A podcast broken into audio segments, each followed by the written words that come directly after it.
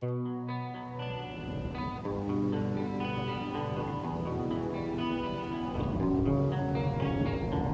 will not be pushed, filed, stamped, indexed, briefed, debriefed, or numbered. My life is my own.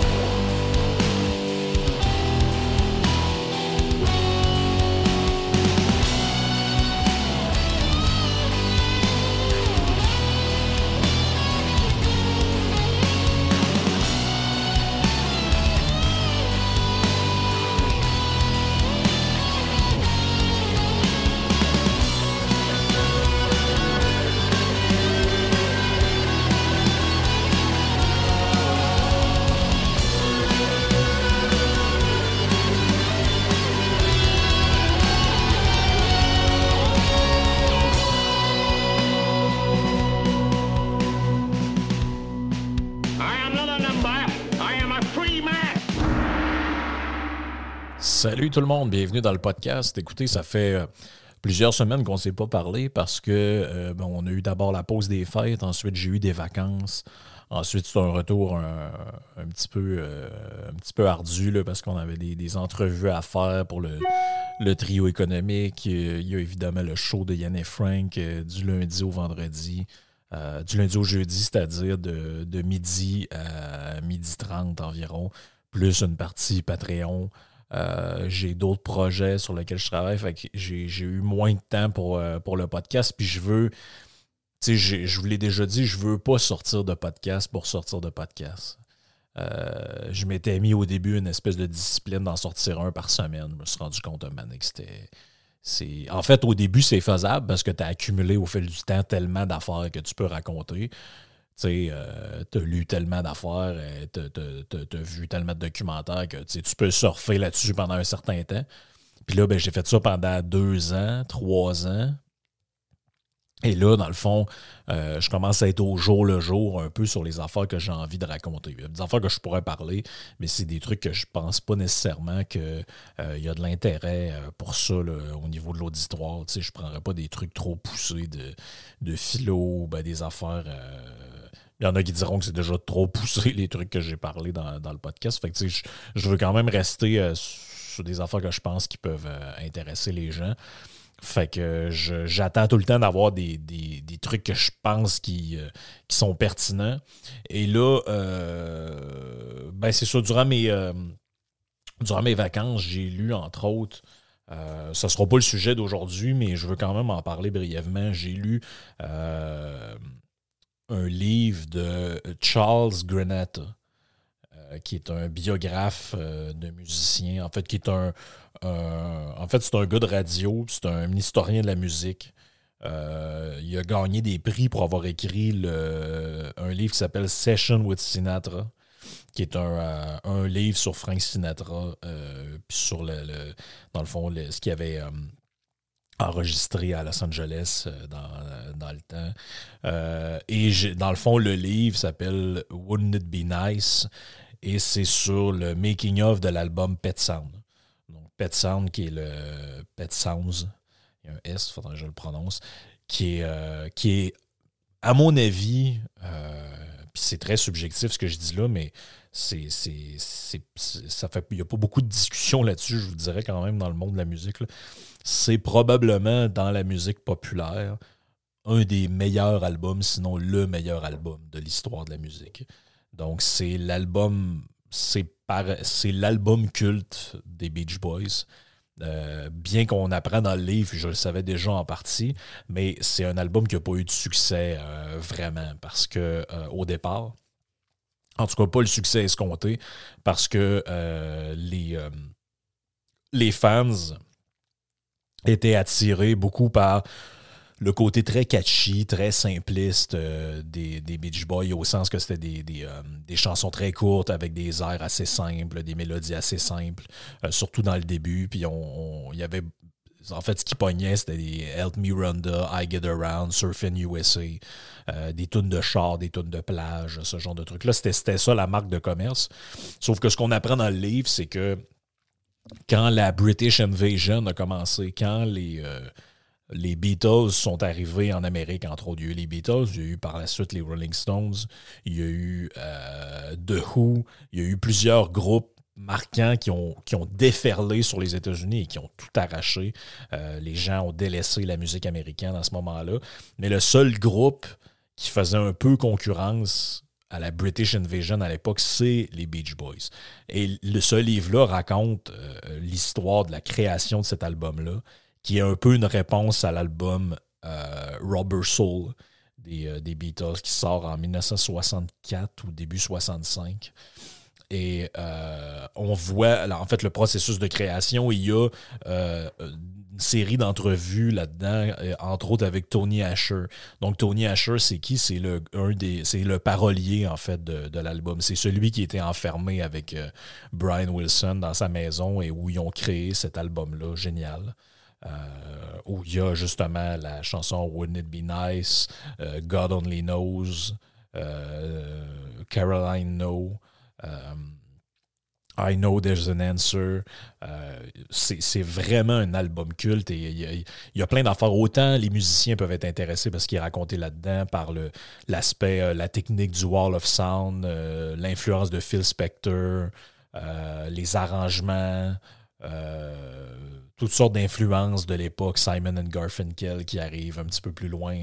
Euh, et il y a toute l'histoire aussi de ce qu'on appelle le Wrecking Crew. Donc, dans le fond, le Wrecking Crew, c'est quoi? C'est le, les musiciens de session qui ont été engagés à l'époque pour euh, mettre en œuvre la musique composée par euh, Brian Wilson. Donc là-dedans, entre autres, il y avait la, la bassiste Carol Kay, c'était une femme qui se promenait de studio en studio à l'époque et qui, euh, était vraiment importante euh, là-dedans. Il y a toutes sortes d'informations vraiment cool sur euh, comment ça se passait. L'enregistrement à l'époque où il n'y a que des machines, on est dans le début des machines multitrack. Donc, dans le fond, il y a, il y a quatre pistes différentes. Et là, ce qu'on fait, c'est qu'on empile.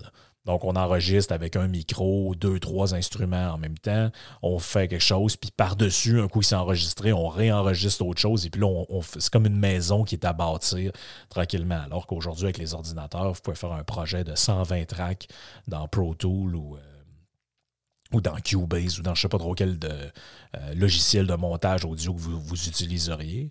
Mais euh, c'est intéressant vraiment de voir l'aspect technique à l'époque, le mono versus le stéréo.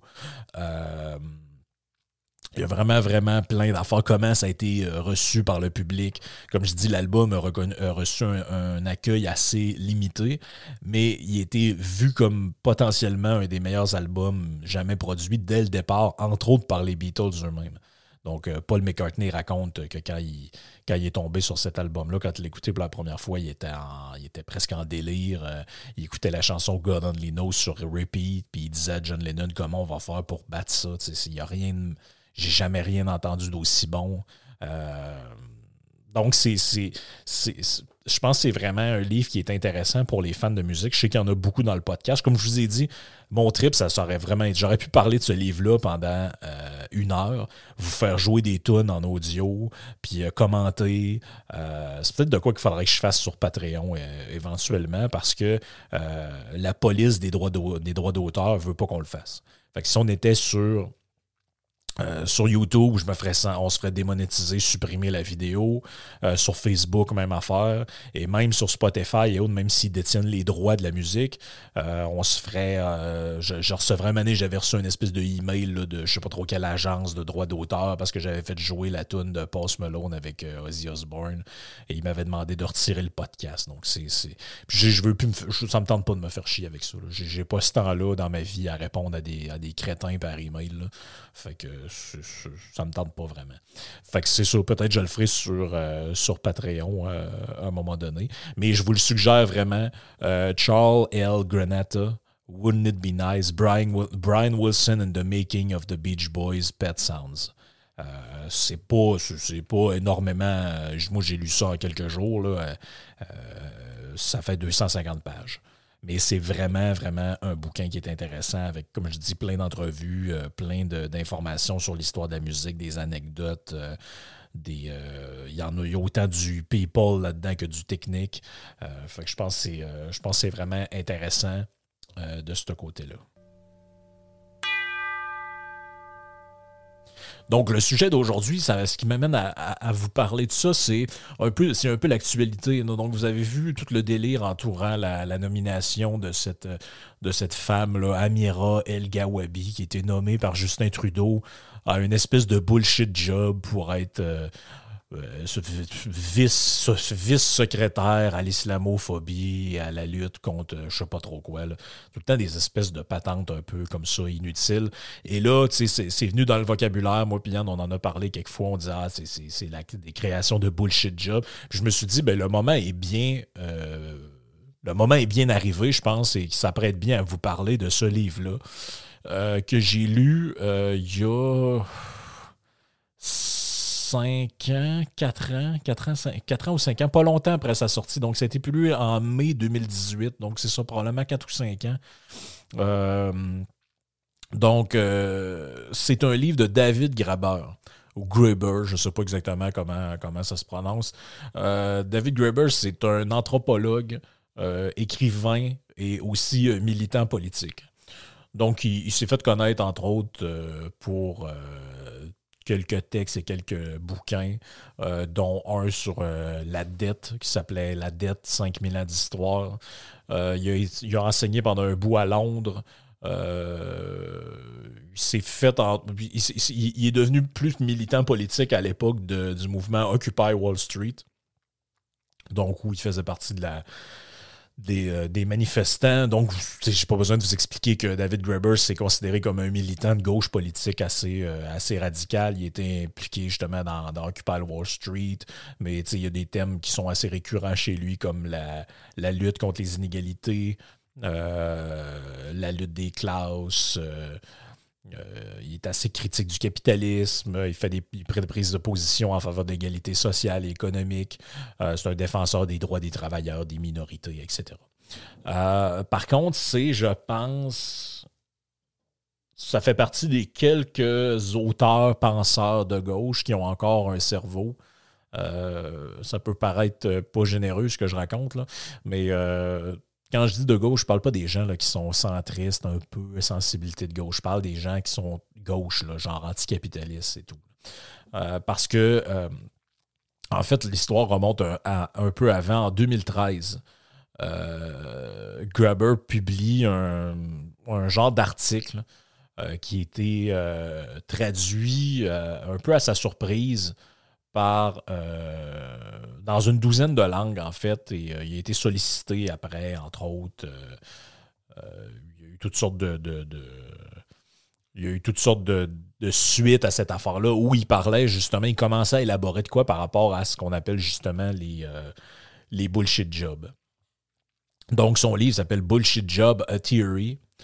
Euh, qui, comme je dis, c'est publié en 2018. il explore là-dedans l'idée que euh, beaucoup d'emplois euh, dans la modernité sont en fait ce qu'on pourrait appeler, on pourrait appeler nous autres des jobs de merde, donc des emplois de merde. C'est-à-dire des emplois qui n'ont pas d'utilité et qui ne créent pas de valeur pour la société.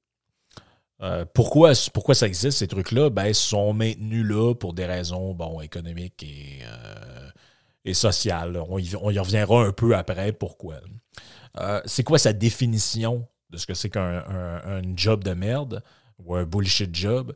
Euh, je vous le lis, il définit les emplois de merde comme des emplois qui ne semblent créer ni produits ni services tangibles, qui sont inutiles ou nuisibles à la société et qui sont souvent stressants, démoralisants pour ceux qui les occupent. Donc, vous voyez un peu euh, à quoi ça peut faire référence. Il dit aussi que le nombre de ces emplois-là euh, emplois ont augmenté dans les dernières années en raison, puis ça, je pense que c'est un des, points peut-être centraux du livre, en raison du développement technique. Dans le fond, l'automatisation euh, qui l'automatisation qui, dans le fond, a remplacé plusieurs emplois, entre autres à la chaîne, dans des usines. Au lieu d'avoir des gens qui trient des patates, on a maintenant de l'intelligence artificielle qui est capable d'envoyer les bonnes d'un bord, les mauvaises de l'autre. Euh, vous avez euh, les caisses automatisées, vous avez tout ce genre de trucs-là. Et euh, lui dit, ben, il y a quand même une pression qui est effectuée par le politique, par la société civile, de maintenir un taux de chômage assez bas. Donc, autrement dit, si on remplace les gens par des machines un peu partout ou par des ordinateurs et qu'on euh, on les, on, les fait, on, les laisse à la maison puis on les paye à rien foutre, ben euh, ça fonctionne pas. Il y a des gens qui veulent pas payer un peu par jalousie, disent ben, c'est pas vrai que moi je vais travailler pendant que les autres foutent rien. Euh, il y en a qui veulent pas, genre, ils veulent, quand même travailler pour avoir un sens à leur vie. Donc, il faut occuper les gens. Et c'est cette idée que le, gouvernement et les entreprises deviennent alors des machines à créer des bullshit jobs euh, pour justement que il n'y ait pas des gens un peu partout, une partie de la société qui soit là à rien foutre. Vous en connaissez tous hein, des exemples de bullshit job. Je parlais de Amira, pas tant de choses, qui euh, va être, euh, en gros, va être payé 200 000 par année pour cracher sur la majorité historique francophone, puis euh, dire aux Canadiens, aux Canadiens blancs, même si j'aime pas ces catégories-là, mais c'est ceux qu'eux utilisent, pour dire aux blancs que c'est tous des colonialistes, des débiles, puis qu'on n'est pas fin avec les minorités on a tous compris que ça allait être ça, l'objectif ça. Mais qu'est-ce que ça crée socialement? Est-ce qu'il y a une valeur ajoutée à ça? Est-ce que ça produit quelque chose comme service, comme, comme produit tangible, euh, que, euh, sonnant et trébuchant? Euh, non. Ça ne produit rien, en fait. ça peut même être jusqu'à un certain niveau, même nuisible socialement. Donc, il y a cinq types dans le livre de, euh, de de, bullshit job différents. Donc, cinq différents types d'emplois de merde. Ça, c'est selon ses caractéristiques à lui. Euh, il y a les emplois de gestion. Euh, je, je, traduis un peu ces mots. là. Puis, comme je vous ai dit, ben, j'ai lu le livre en anglais, donc j'ai des notes qui datent quand même d'un bout. J'ai traduit ça un peu dans mes mots. Là. Fait que s'il y en a qui ont la version franco, puis que c'est pas exactement les mêmes termes, ben vous ne m'en tenez pas rigueur, c'est juste que c'est traduit maison. Donc, les emplois de gestion, c'est quoi, évidemment? C'est ces emplois qui, dans le fond, euh, impliquent de gérer d'autres personnes qui, elles, accomplissent des tâches réelles, mais euh, qui ne sont pas nécessaires pour l'accomplissement de ces tâches-là. Euh, lui, il considère ses employeurs comme des jobs de merde parce qu'ils ne créent pas de produits, pas de services, qui sont souvent stressants pour les gens qui les occupent, puis aussi démoralisants. Pensez à tous ces postes de cadre dans les institutions, euh, autant dans certaines entreprises privées que dans, euh, dans, l'appareil gouvernemental. Au gouvernement, c'est particulièrement vrai. Ces espèces de postes de, de, de, d'adjoint au chef de service, puis en gros, ta job, c'est de surveiller que les autres fassent leur job puis de faire des rapports euh, pour les autres. Donc, ça. D'aucuns pourraient dire, ouais, mais c'est utile parce que ça vise à augmenter la productivité. OK, mais au bout du compte, c'est vrai que ça ne produit pas de service, puis ça ne produit pas de produit non plus. Donc, il n'y a, aucun, a aucun output au bout du compte de, de cette, euh, de cette job-là. Le deuxième, c'est les emplois de paperasserie. Donc ça, c'est assez typique des milieux bureaucratiques. Ces emplois-là, euh, c'est quoi? C'est que ça consiste à remplir des formulaires, euh, faire des suivis de dossiers, euh, faire des procédures administratives. en général, si on fouille, c'est pas vraiment nécessaire à ce que les tâches réelles soient accomplies, puis ça crée pas de produits, puis ça crée pas de services non plus. En gros, pensez à toutes ces... Puis, encore là, ce pas des jugements de valeur que je fais, c'est j'essaie de vous expliquer le contenu d'un livre. Donc, s'il y en a qui c'est ça leur, job et leur vie, je ne vous attaque pas personnellement. J'espère que vous comprenez. Mais pensez à. Euh, il y, a, des compagnies aujourd'hui qui sont spécialisées dans remplir pour d'autres personnes la paperasse de merde nécessaire à avoir vos subventions, à remplir euh, X et Y euh, exigences pour le gouvernement. Euh, donc ça, en fait, c'est vraiment des bullshit jobs au, sens de grabber. C'est que c'est des emplois qui, euh, en gros, existent parce qu'on exige des choses inutiles. Trois, les emplois de surveillance ou de de vérification. Bon, ben ça, ces emplois-là, c'est quoi? Ben ça, rejoint un peu les emplois de gestion d'une certaine manière. C'est que ça consiste à, surveiller, vérifier ce que les autres font, euh, puis s'assurer qu'ils font leur job. Mais ta job en tant que telle, elle ne crée pas de produits, puis elle ne crée pas de services. Puis son, en général considérés aussi par les gens qui les occupent. C'est pour ça qu'il disait en même temps, tous ces emplois-là, c'est des emplois où on observe des taux de, des, des taux de dépression puis de burn-out vraiment plus élevés que dans d'autres professions parce que ces gens-là, en gros, servent à rien. Il faut toujours garder dans l'idée que pour Grabber, une job qui sert à quoi, c'est quelque chose qui produit un bien ou un service. Si vous ne produisez pas de bien ou de service, en réalité, vous ne vous servez à rien. C'est un peu ça l'idée qui est défendue dans le bouquin. Euh, les emplois de relations publiques. Donc, ces emplois, euh, qu'est-ce qu'ils font? Ils consistent à créer une image positive d'une entreprise ou d'une organisation. Ils ne créent pas de produits, ils ne créent pas de services tangibles, puis ils sont considérés, encore une fois, comme des jobs de merde. Bon, ben là, pensez à ça. Je pense que c'est vraiment. En fait, le point 4, je dirais le quatrième type, c'est vraiment ce qu'on a en tête en général quand on pense à bullshit job. C'est tous ces emplois de euh, experts en conciliation sur les milieux de travail ou euh, tous ces gens, ce qu'on appelle en politique les spineux, les gens qui arrivent autour des politiciens, changent leur couleur de cheveux, euh, leur mettent des fausses lunettes pour qu'ils aient de l'air plus intelligent, leur, font des chorégraphies leur présence sur les réseaux sociaux. Euh, pour les entreprises, ben, ça va être la création d'espèces de campagnes publicitaires pour Ouais, mais là, regarde, on va prendre un noir, un, asiatique, euh, une femme enceinte, une personne âgée, euh, puis regarde, on va montrer que nous, on est pour l'inclusion, puis ce genre de trucs-là. En fait, ça, c'est vraiment le type de bullshit job auquel se rattache aussi d'ailleurs la, personne dont, dont je parlais au début, qui est un peu l'origine de l'idée de faire ce podcast-là. Le cinquième type, ce serait les emplois de service à la clientèle. Euh,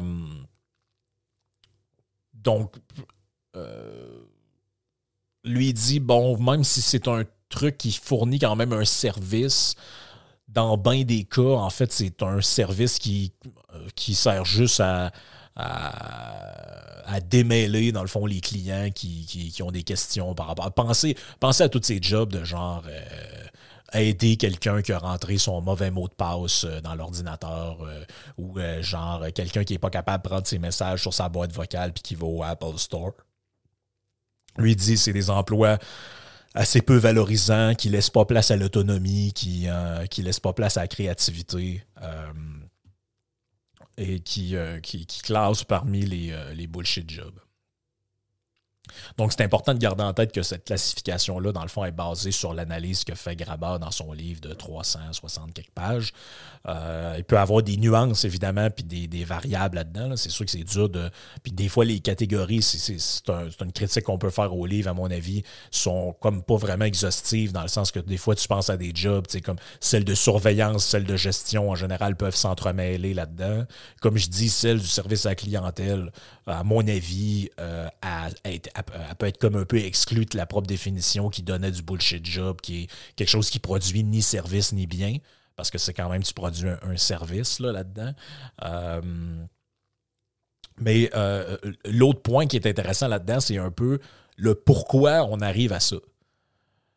Et lui, il dit, dans le fond, euh, ce qu'il dit, c'est que ben, dans les années 30, tu avais des économistes comme John Maynard Keynes qui prédisait que dans l'avenir, à cause de la robotisation, puis y a du progrès, ben, pas robotisation, c'était pas le contexte à l'époque, mais l'automatisation des processus de production, dans le fond, l'arrivée des machines, puis ce genre de trucs-là, ben, on allait tellement produire de richesses qu'on allait probablement se ramasser à travailler genre 15 heures semaine.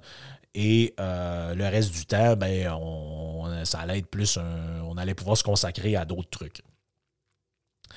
Euh, mais lui, ce qu'il dit, c'est qu'en fait, ce qui est arrivé, c'est que c'est pas ça. Ce qui est arrivé, c'est que oui, euh, le temps de travail nécessaire à, produire un bien a diminué à cause de cette automatisation-là.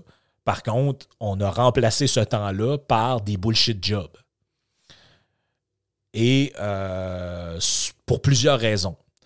Euh, la raison numéro un, qui à mon avis est un peu contradictoire, c'est pour ça que je vous dis, la thématique est intéressante, le sujet est bon. Je pense que l'angle dans 8 fois sur 10 ou 7 fois sur 10 est bon, mais il y, a, quelque chose qui est un peu contradictoire là-dedans. Euh, vous allez voir avec le point 1. Le point 1, il dit c'est la course au profit. Euh, donc, les entreprises ont, bon, utilisent l'automatisation pour augmenter la productivité dans le but de maximiser les profits, mais ça se fait pas en réduisant le temps de travail des travailleurs, ça se fait en les gardant au travail euh, pour faire autre chose. Il dit qu'il y a aussi une sous-utilisation de la technologie, c'est le point 2. Donc, on, utilise l'automatisation pour remplacer des travailleurs par des machines plutôt que de libérer des travailleurs de tâches répétitives pour qu'ils puissent se concentrer sur des tâches plus importantes. Euh, autrement dit, il y a comme une mauvaise euh, utilisation de la, technologie. Ou bien encore pire, penser à ces jobs de merde un peu où en gros, il y a une technologie qui te fait aller plus vite, mais c'est encore plus débilitant que si la technologie n'existait pas. Exemple, euh, se promener avec un truc après le poignet pour scanner des affaires, puis après ça, taponner ça, ça augmente ta productivité, mais en fait, c'est assez désagréable. Donc, lui, le, point de grabard, c'est qu'il y aurait une mauvaise utilisation de la technologie qui, au lieu de libérer du temps, euh, puis enlever des travailleurs de tâches répétitives et monotones, ben en fait, souvent, on, laisse les travailleurs sur des tâches répétitives, puis on utilise la technologie pour bon, faire autre chose, ou on fait juste carrément remplacer un des employés par euh, un robot ou par une machine, et, au lieu de rendre la, vie plus facile à tout le monde. Un des facteurs aussi qui explique ça, c'est euh, la, dit, la, comment je traduirais, la création d'emplois inutiles. Euh, il dit les entreprises euh, créent parfois des emplois inutiles pour justifier l'existence de certaines positions, même si ces emplois ne contribuent pas de manière significative à la production de biens et de services.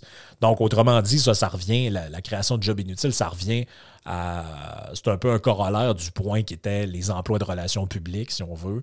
C'est, dans le fond, les entreprises cherchent à justifier des positions qu'ils prennent euh, publiquement ou des orientations. Et là, ils créent des, des, euh, postes là-dedans où des employés sont chargés de justifier ça via des campagnes de, de, publicité, via XY euh, choses.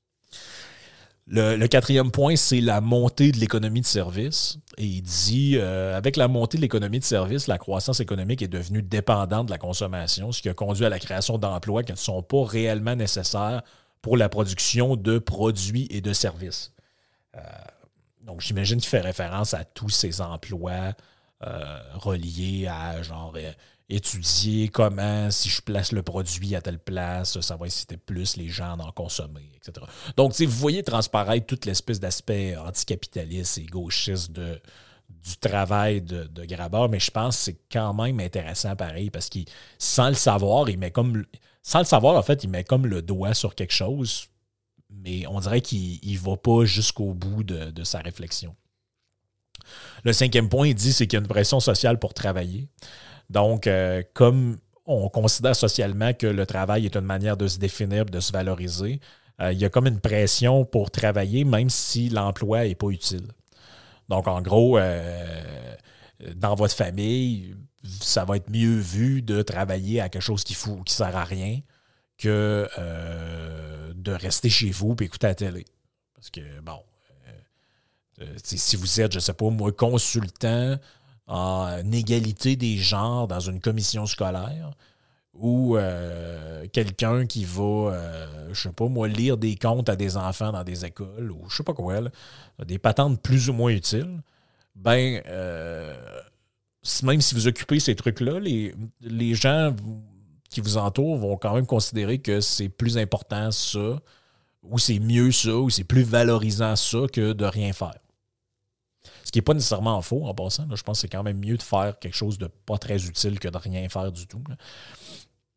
Donc, si je récapitule, c'est que Graber, il, dit que l'automatisation a conduit à la création d'emplois inutiles ou des emplois de merde plutôt que de réduire le temps de travail parce que les, euh, les entreprises ont préféré faire le choix de euh, d'augmenter le profit plutôt que de juste garder la même euh, en fait, c'est ça. Lui, son point, c'est que ben, il aurait dû se contenter de ce qu'il y avait, les entreprises, puis avec les robots qui remplacent les humains, ben, tu as juste besoin de faire travailler les gens 15 heures par semaine ou 20 heures par semaine, puis tu ne cherches pas à créer plus de croissance en les faisant travailler plus longtemps. Bon, c'est un peu ça le point qui est défendu derrière. Bon, les critiques de ce livre-là, il y en a quand même plusieurs. Euh, il y en a qui disent que bon, il fournit pas tant de preuves que ça pour euh, étayer sa théorie. Euh, il ne donne pas de données sur les tendances à long terme de l'emploi parce qu'il part du principe que ces jobs de merde-là sont en augmentation, il y en a de plus en plus. Mais euh, ce qu'on dit, ce que des certains critiques, entre autres, que je lisais, là, dans, vous, pouvez trouver sur Internet, genre Bullshit, Job Review, euh, ce, genre de trucs-là, ou genre euh, commentaires sur Bullshit Job. Et ce que les gens disent, en tout cas un commentaire qui est revenu quelques fois, c'est qu'ils se basent sur des témoignages puis des anecdotes ou de l'observation plutôt que sur des données. Ce qui est vrai, là, en passant. Euh, D'autres vont dire, puis ça, ça vient un peu de gens qui, à mon avis, occupent ce type d'emploi-là ou connaissent des gens qui occupent ce type d'emploi-là, qui sont un peu insultés par le propos de Grabeur qui consiste quand même. Parce que réaliser quand même qu'il publie un livre où il disait à des millions de personnes que ce qu'ils font, ça, ça sert à rien et que s'ils sont malheureux, c'est qu'ils occupent une bullshit job. Donc, euh, c'est quand même. Euh, faut, faut quand même le faire pareil, là.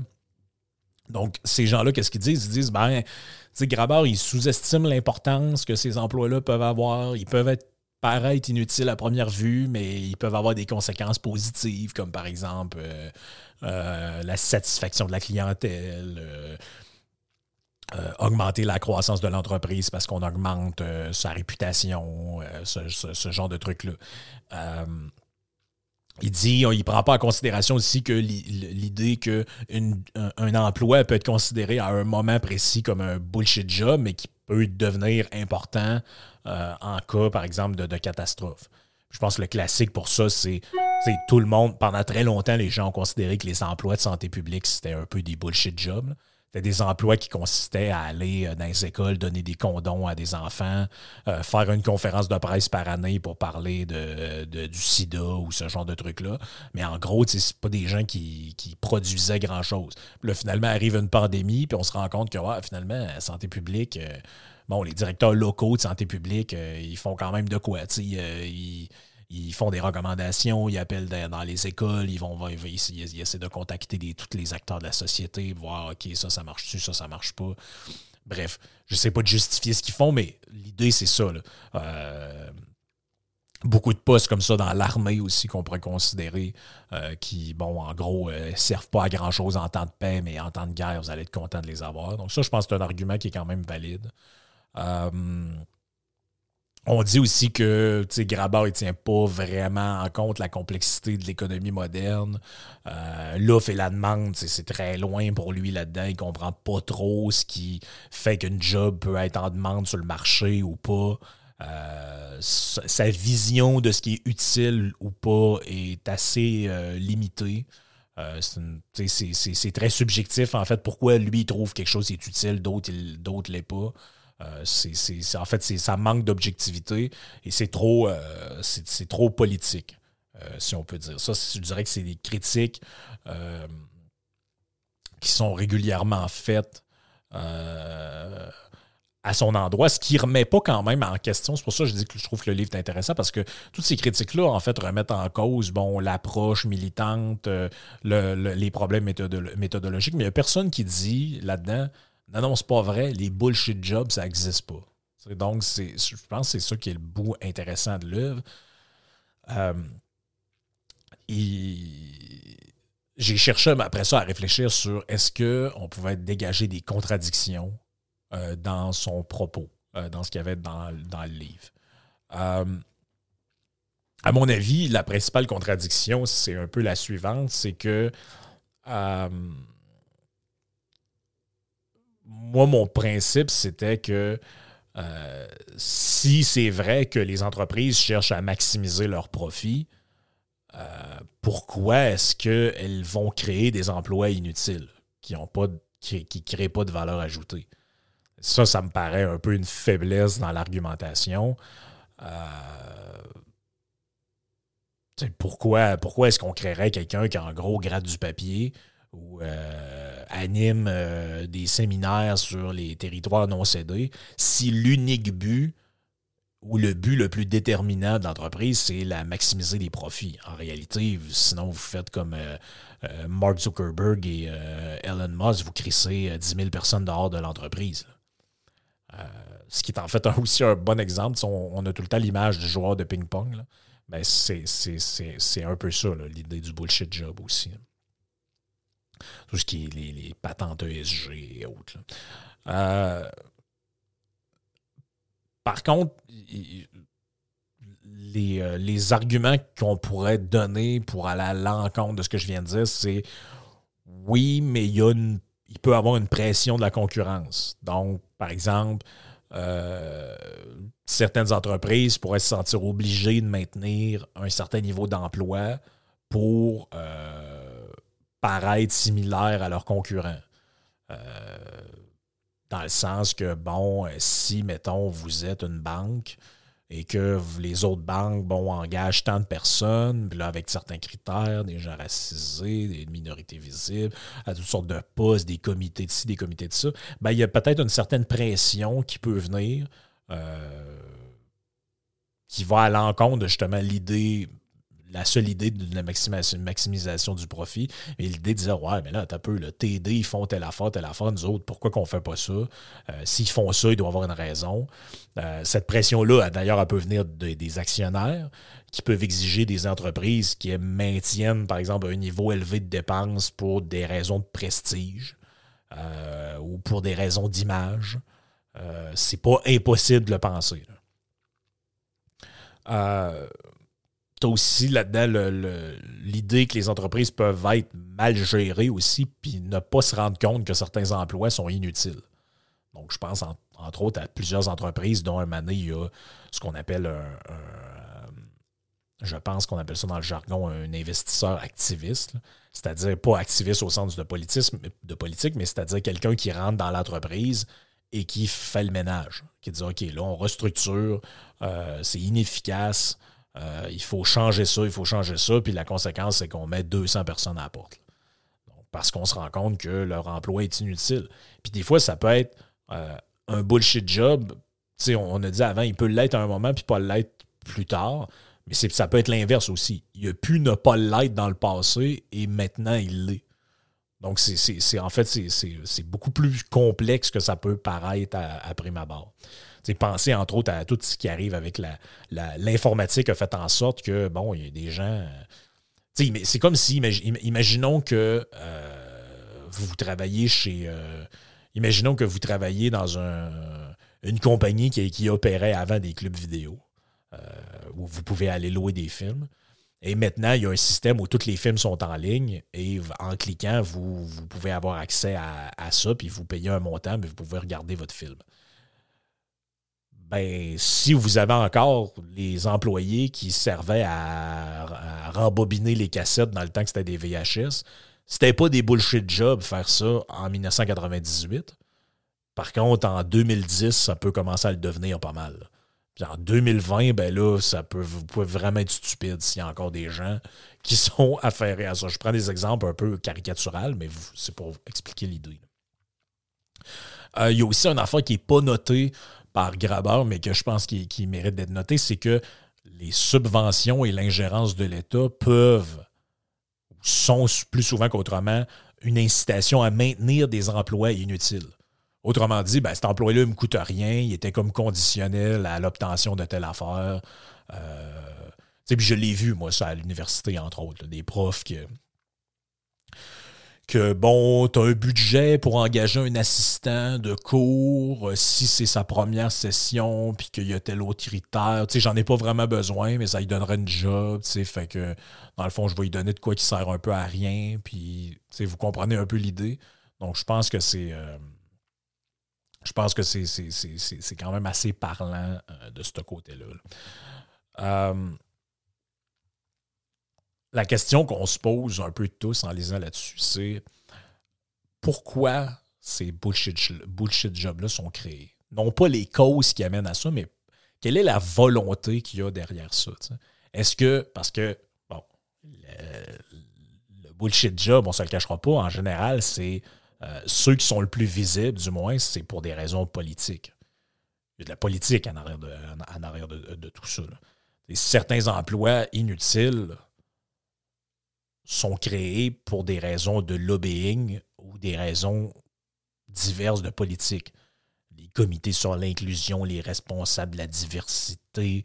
Euh, puis ça, ben, c'est créé pourquoi? C'est pour donner, de présenter une image, euh, donner l'impression que des employeurs se préoccupent de ces questions-là sans pour autant avoir d'impact réel sur, cette, euh, sur ces situations-là. Euh, il y a un autre auteur qui a parlé de ça dans une optique beaucoup plus proche de la mienne, qui est le sociologue américain James Benninger. Euh, donc, James Benninger, c'est qui? Euh, euh, il, enseignait à l'Université de la Californie à Los Angeles. il a écrit un livre qui s'appelait The Political Economy of Bureaucracy dans les années 70. Et c'est quelqu'un qui a beaucoup écrit sur l'émergence et l'augmentation de la bureaucratie comme, comme, comme nouveau mode, j'allais dire, de société ou presque. Euh, donc, dans son livre, The Control Revolution, Technological and Economic Origin of the Information Society dans les années 80, il décrit comment la bureaucratie qui, euh, au départ, quand ça a été pensé, avait pour but d'augmenter l'efficacité. Donc, de donner des ressources aux citoyens pour faire le pont avec euh, le gouvernement pour toutes sortes de raisons. Euh, c'était pour donner au gouvernement des employés qui exécutent des tâches qu'on leur demande. Mais avec le temps, l'augmentation de l'efficacité a été remplacée par une forme de, sclérose et d'inefficacité. Et c'est devenu un moyen pour des organisations, donc des grandes entreprises qui ont une forme de bureaucratie à l'interne et euh, des, les gouvernements surtout, de se protéger contre le risque. Pourquoi se protéger contre le risque? Ben, c'est que en ayant une, immense bureaucratie où plein de gens occupent des bullshit jobs et où plein de gens euh, ont l'air d'être responsables de quelque chose tout en l'étant pas, ben, personne n'est jamais responsable de rien. Et c'est très facile de mettre sur le dos de Ah, ben, il y a eu une erreur, un, problème à l'interne, votre dossier été perdu, euh, on ne sait pas exactement ce qui est arrivé, on s'excuse, c'est euh, euh, c'est pas moi qui ai pris la décision, c'est l'ancien gestionnaire, maintenant il est parti dans un autre département. J'imagine que les raisons qui l'ont poussé à faire ça étaient bonnes, faut pas voir de. Donc, c'est une manière, en fait, de donner une espèce d'illusion, une apparence de contrôle et euh, qui est comme entouré d'une surabondance de travail administratif complètement inutile. Euh, donc, cette bureaucratie-là, euh, doublée de, des nouvelles technologies de l'information, entre autres l'informatique, ben, ça créait une espèce de, monstre, si vous voulez supposément que c'était pour donner, de permettre une meilleure, euh, euh, meilleure organisation, une meilleure utilisation des données, une meilleure ci, une meilleure ça, pour avoir des processus administratifs plus efficaces. Mais en général, euh, ça a mené, et ça c'est James Benninger qui le dit, à la réduction de la participation citoyenne et à la perte de liberté individuelle. Il explique que malgré tout, malgré que c'est rempli de bullshit jobs à l'intérieur de la bureaucratie, donc dans le gouvernement, mais aussi dans de très grandes entreprises, ben, ces organisations-là ont tendance à conserver des bullshit jobs à l'intérieur de la bureaucratie, en sachant qu'elle est utile, mais parce que ça leur donne un sentiment de sécurité puis de contrôle. Euh, ce phénomène-là, c'est amplifié, comme je l'ai dit, avec l'émergence des, nouvelles technologies. Euh, mais ça dénote en fait quoi là-dedans? Ça dénote euh, l'idée que les employeurs ont peur de se retrouver en situation de responsabilité. Donc, en cas d'erreur, d'accident, de problème, euh, qu'est-ce qui se passe? ben, il se passe que euh, il y a une flopée d'employés qui sont là pour faire des tâches administratives. C'est pas de la faute de personne. On fait des trucs plus ou moins inutiles. Puis en même temps, ben, conserver cette, cette bureaucratie-là, puis ces bullshit, bullshit jobs-là, ben, avec ça, c'est plus facile de se conformer à certaines règles. Euh, il y a des procédures, on fait des documents, on fait des, les fameuses affaires. s'il arrive de quoi, le suivez la procédure. Ben, c'est même plus facile de mettre ça sur le dos des procédures, donc c'est la faute de personne, puis on ne prend pas de risque. Euh, est-ce qu'on peut faire le lien, je m'en vais vers la conclusion tranquillement, entre la surpolitisation de la société et l'existence de ces bullshit jobs-là? Euh, clairement, clairement, parce qu'on parle de création d'emplois qui ont pour fonction euh, non pas d'accomplir des tâches productives ou de desservir des services utiles, mais de se conformer à des normes sociales. Par exemple, la mise en place de programmes sur euh, l'égalité, la lutte contre l'islamophobie, ou je ne sais pas trop encore, encore encore quoi, ben, la mise en place de ces programmes-là va entraîner inévitablement la création d'emplois pour des, formateurs et des administrateurs de programmes. Mais ces emplois-là, visiblement, n'apportent aucune valeur ajoutée réelle pour l'entreprise ou pour la société. En fait, les bullshit jobs, c'est exactement ce qu'était la majorité des emplois dans les régimes socialistes ou communistes. Donc, euh, l'idée que tout le monde doit travailler, peu importe si le travail est utile ou non, ben dans les régimes communistes, c'était comment ça. Il y avait vraiment une tendance à créer des emplois gouvernementaux euh, inutiles pour donner l'illusion d'une société occupée puis productive. Ah, si les emplois ne sont pas utiles, c'est pas grave. Ça donne l'illusion que les gens travaillent.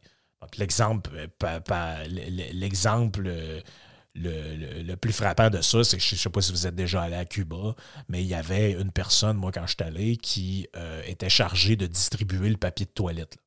Donc, au lieu qu'il y ait des dispensaires ou des, euh, des, supports avec des rouleaux de papier de toilette dessus, il y a un gars qui est là à l'entrée, puis tu lui dis Ben oui, j'ai affaire aux toilettes, j'aurais besoin d'une coupe de de poignée. Il déroule les rouleaux devant toi, puis il, découpe ça, puis il te donne le papier de toilette, puis il dit Ben merci, bonne journée.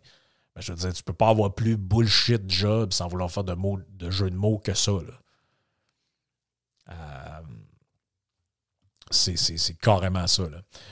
Euh, en conclusion, pour l'avenir, ben, c'est sûr que c'est dur de prédire avec certitude. Est-ce que la, la, la, tendance va s'accélérer ou est-ce que ça va changer? Moi, j'ai pas tendance à penser que l'émergence de l'intelligence artificielle, l'automatisation va continuer à remplacer des jobs traditionnels, ce qui va probablement euh, aboutir à, la création d'emplois inutiles pour compenser les autres pertes d'emplois. Donc, pour les prochaines décennies, moi, je ne vois pas comment on ne verra pas la multiplication de tous ces jobs inutiles-là, entre autres avec au gouvernement, on va créer de plus en plus de patentes à l'égalité, euh, de, comités pour euh, euh, étudier l'existence du racisme systémique ou ce genre de trucs-là. Donc en réalité, c'est même pas un espèce de progressisme de gauche, et que ce qui se cache en arrière de tout ça, c'est l'idée qu'il faut occuper des gens à faire des trucs plus ou moins utiles. Si c'est utile, tant mieux, mais si c'est pas utile, c'est pas grave, parce que le but, c'est que les gens fassent de quoi plutôt que rien. en gros, c'est en gros, c'est ça. Euh, ça fait pas mal le tour pour le livre. Je le répète, euh, le titre pour ceux qui sont intéressés Bullshit Job A Theory, euh, qui date de 2018 de David Graber. Et l'autre bouquin dont j'ai parlé, qui peut être intéressant en complément, je le rementionne, c'est le livre de James Benninger, The Control Revolution, de 1986, sur l'émergence de la bureaucratie. Euh, sur ce, ça m'a fait plaisir de vous parler encore une fois des lectures. Puis euh, j'espère que vous allez, euh, j'espère que vous allez apprécier le podcast. On se reparle bientôt. Ciao.